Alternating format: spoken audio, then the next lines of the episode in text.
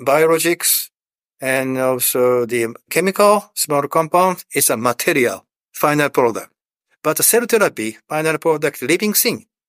We can't kill the cell. Therefore, we have to have more information, more environment information, what kind of culture information to make it good quality. Hey, smart scientists. Welcome to another episode on the Smart Biotech Scientist Podcast. Have you wondered why QPD-based cell manufacturing is necessary and how this could lead to more cost-efficient and more robust manufacturing processes? Well, then you're in for a treat today, because today I'm having a conversation with Shin Kawamata, who studied physics at the Kyoto University and medicine at the Kobe University in Japan and received a PhD degree, then later in pathology. He moved on to develop a human leukemia mouse models at Systemics in Palo Alto, the USA, and Stanford University during his postdoctoral period. He became a chief scientist in the Foundation for Biomedical Research and Innovation and the director of the R&D Center for Cell Therapy. In April 2023, he became the CEO of CytoFacto in Kobe, Japan. Stay tuned for an exciting conversation. Are you juggling the complexities of CMC development while trying to enjoy the beauty of biotech? Have you ever wondered if there's a way to simplify bioprocessing? Welcome to the Smart Biotech Scientist Podcast, where we're diving headfirst into the very challenges you face. We're breaking it down, demystifying the jargon, and giving you the keys to unlock your full potential. I'm your host, David Brolman, and I get it. With 15 plus years in the biotech industry, I face the same challenges you do.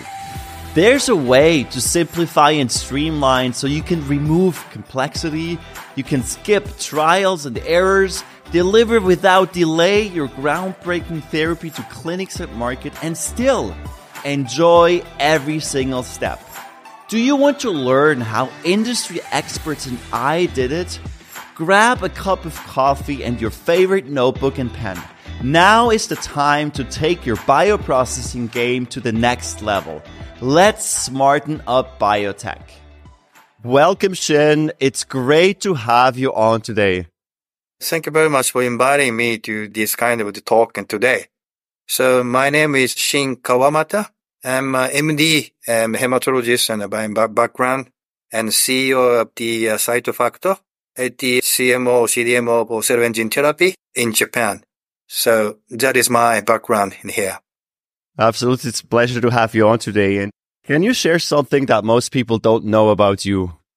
I am working in the field of this field. We used to work for the FBRI, the public institution, Foundation for the Biomedical Research and Innovation in Kobe, which really supporting for the cell therapy in Japan as some kind of the public sector. And also we are manufacturing Kymriah of the Novartis as a commercial. We used to be last year. 220 batches were supplied to the hospital. So that is the thing, because the FBRI is a public institution, we have to leave because public institutions do not want to make money. So, but they also allow me to work in some kind of 50% of total income. But last year, so over this year, we exceeded the income. So therefore, it's the planned exit, planned spin-off from public institution. And named CytoFacto.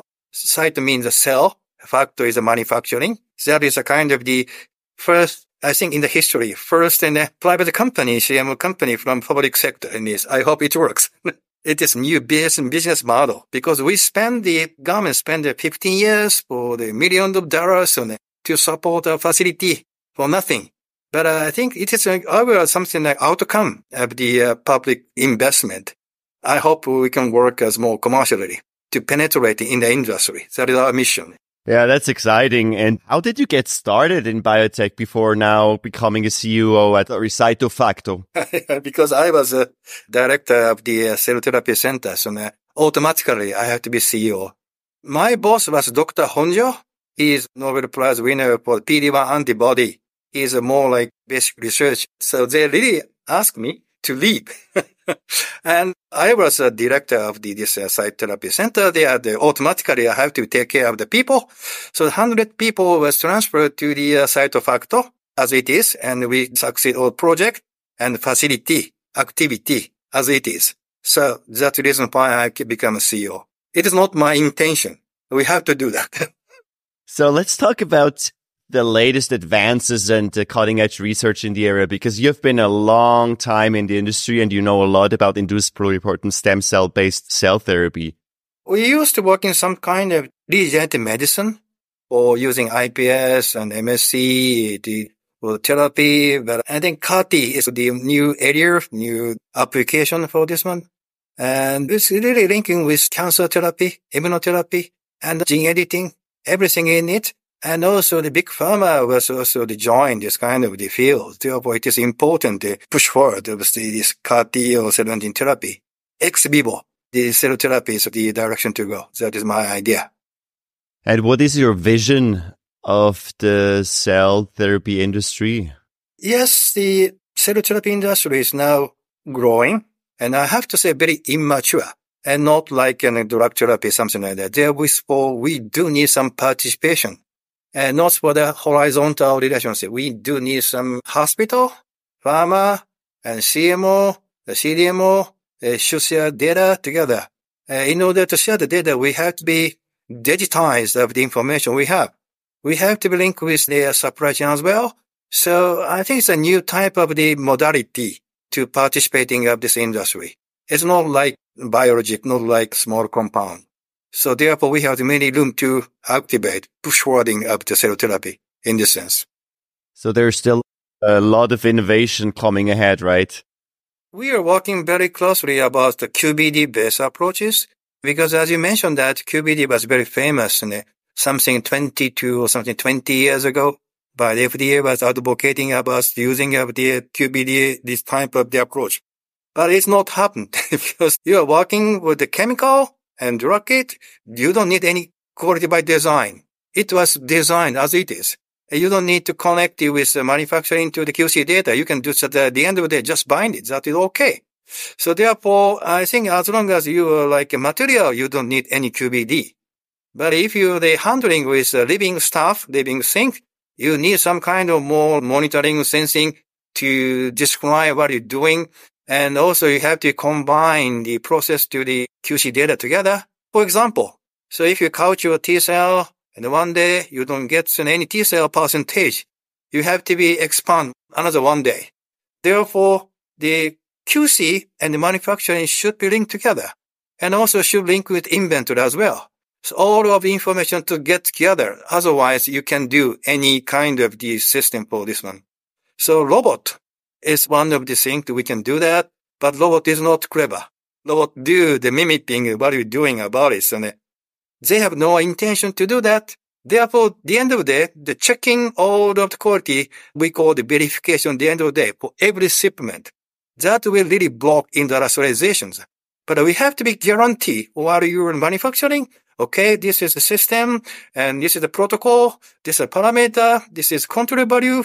As long as you have to get the result on the documentation, you can maybe verify the quality during manufacturing side. QBD approach should be needed as long as you are going to handling with living stuff. It's a time has changed. Yeah, absolutely. QBD is essential. And before moving into the nitty gritty, the details of QBD, I'm curious, Shin, about the general manufacturing challenges, because we have great therapies, but the cost is still extremely high and we have huge challenges. So what are the biggest challenges and how can we overcome these challenges? Big challenges come from many of the less information and many FTE. Labor cost something like 40 to 50% of the manufacturing side. We know about during the experience of the CMO businesses. But if you introduce some automation with QBD, with documentation, we really save the time and the money for this one. Because when you're going to making some CAR-T, we need a pile of paper, more than 1,000 of paper for one batches. And we have to hire two QA to verify, to check in about any mistake. but they still made a mistake. So because high cost, many papers, and still made a mistake, and kappa, that really has another FTE needed. Therefore, by introducing automation and QB digitalization really saves time and accuracy, and also visualize what you're doing. It is very important to figure out what kind of mistake, what kind of loss of the process, you can improve the process itself. And by linking with a kind of inventory supply chain, you will choose the most best scenario, best case of raw material. And should be kept back to the supply chain that really improve the quality of the raw material as well. And if you link the clinical data and the hospital, you can find out what's more important parameter to make a new drug. And in this case, that is the kind of thing we have many room to improve. But you have to be very clever. You have to understand. You have to be introduced some more new identity, new idea as a QBD digitalization automation should be get together. It's not separate concept. And something we focus on a lot on the Smart Biotech Scientist podcast is the commercialization, so the scale up. We need to deliver more therapies. And you alluded to it already a bit, but what are the key things we can apply to make a process scalable and especially, more important, to produce it in a robust way at large scale? So it depends on allogenic and autogenic, different story. But in any case of the allogenic, we may have more monitoring and verify the quality by sensing. That is the QBD approach, really. Visualize the loss, visualize the point to improve. So that is the kind of thing we can introduce for the cost down of the price at the end of the day. And also, it is very important to link the information by the crowd about facility information as well. So you can be optimize the time to change the facility for maintenance plan. It's a cost for the manufacturing cost as well. So you should combine all of the information together. But then the conventionality, we have the many software to link in together.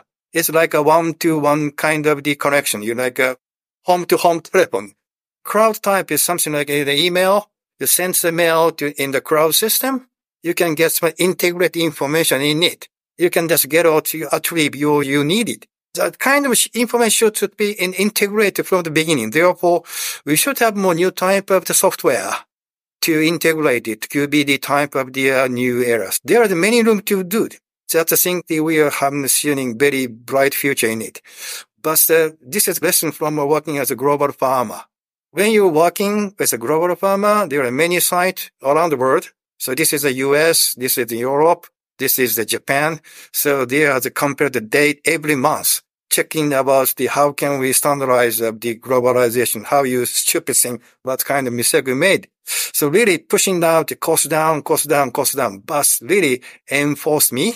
And know that cost down, we do the innovation. Innovation also lead another cost down and the kind of the voice to deliver it, to linking with the pharma as a kind of the partner, not mass and slave. Therefore, we have to work with the global pharma. That's a very important thing.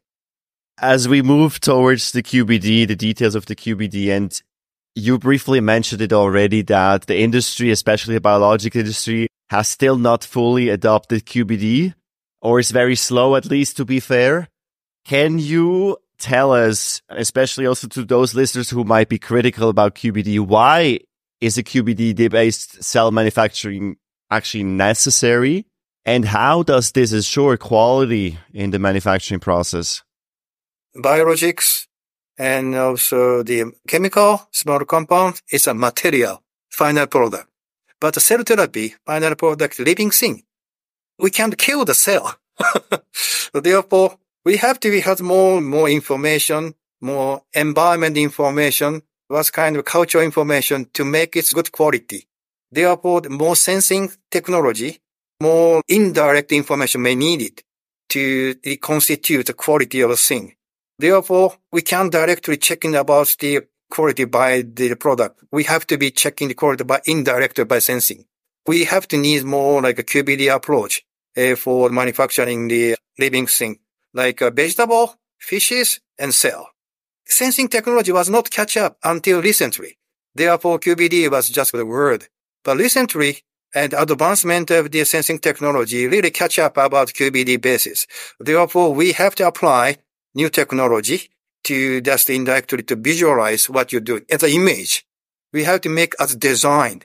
That's a chemical compound you can make as designed without any effort because it's very easy to control. For the living thing, you have to be carefully. You have to have an idea what is the QTPP, CQA, CPP. You have set up the process parameter. You have to cut off the design space. Then you will verify sensing. Okay, this is in the parameter, but in accordance with the QBD within the control design. Then we can verify in the time-wise and for kind of the long kind of culture period.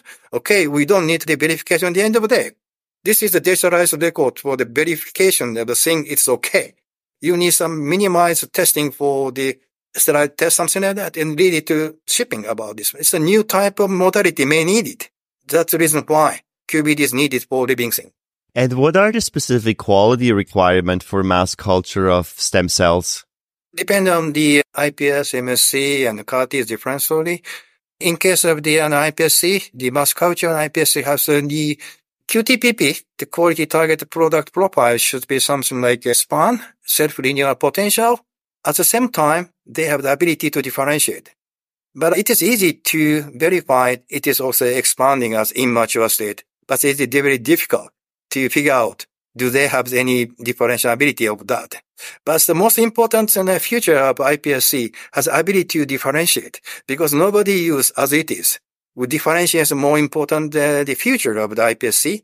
But I know that to address IPS and differentiation, we have to be care about the metabolome of the cell. A cell should be glycolytic, not OXPOS, not activate mitochondria. Mitochondrial activation means getting old, starting differentiation spontaneously. Therefore, to minimize the activation of the mitochondria and accelerate activation of the glycolytic pathway and tryptophan pathway. So like a Warbrook effect, it's a very important effect for that. Therefore, in order to verify that, we have to really check in about the metabolome, and we buy the LC mass, and they are eating the sugar and secrete lactose, and they eat the tryptophan, the secrete kindergarten, not secreting adipin, and not activate mitochondria by checking the electron membrane. That's the kind of process parameter we have for the mass culture in the process monitoring. That's reason why for this one. For MSC, it's also the getting old, you are culture longer. So you have many culture, or if you're longer period of culture, but they have no pharmaceutical effect. But you have to be verified, the specified target population. So therefore, in the target population, they have maintained cell as a self-renewal, as a whole of the culture system. So therefore, we have major the mitochondria as well. And if the cell was getting old, mitochondria fuse together, make a very long. They something kind of sign of the aging. So the signs of mitochondria and the membrane electron and metabolome to use to maintain some redox system. That is thing we as a parameter to maintain as a stem cell. That is a thing. And the CAR-T is also the very important to be more young. Because the CAR-T is a very important therapy within effective in the 2 months. But most important, it should be prevent recurrence at 6 months later. Therefore, CAR-T should be very young, survive longer in the patient. You should have some kind of the marker with more younger and not exhausted marker like a PD-1. They have so very young and CCR4 and CD28 and 27 and CD26L, something like a marker and metabolome and mitochondria was not activated all. So this kind of the parameter to manufacture anything. So we do need sensing to qualify the quality. Hey, smart biotech scientists. I hope you've gotten as much value out of our conversation with Shin Kawamata as I have. Shin Kawamata is the CEO of CytoFacto Inc. in Kobe, Japan. And in the second part of our conversation, we're going to talk about digitization, how digitization will make a difference in cell manufacturing and what the benefits are. And also we're going to look at networks, and how we can leverage networks to drive down costs and make the whole manufacturing and development much more efficient. So stay tuned for part 2. Smart Biotech Scientists, I encourage you to take advantage of Shin Kawamata's offer for training. So do use the links in the show notes below. And if you want to unlock your full potential of your cell and gene therapy skills, I have great news for you, because it's time to take your expertise to the next level. Professor Steve Oh and myself are crafting an exclusive training program that will ignite your knowledge and propel you towards excellence in cell and gene therapy. So if you're tuning in right at the release of this episode, can you spare just 5 minutes to share your training needs with us? Because your valuable insights hold the key to shaping the future of this field. And here's the exciting part. Be one of the first responders of our survey and receive a free 1-hour assessment of your organization's training requirements. It's a whopping $3,000 value. So if you want to join that, if you want to do that, reach out to me. You will find the information right below in the show notes. And if you're tuning in later, several months after the release of this episode, do also reach out to me, because we will already have developed this comprehensive training program in cell and gene therapy. So do reach out to me so I can give you all the information so that you can unlock the full potential of your cell and gene therapy skills. All right, smart scientists, that's all for today on the Smart Biotech Scientist Podcast. Thank you for tuning in and joining us on your journey to bioprocess mastery. If you enjoyed this episode, please leave a review on Apple Podcasts or your favorite podcast platform. By doing so, we can empower more scientists like you. For additional bioprocessing tips, visit us at smartbiotechscientist.com. Stay tuned for more inspiring biotech insights in our next episode. Until then, let's continue to smarten up biotech.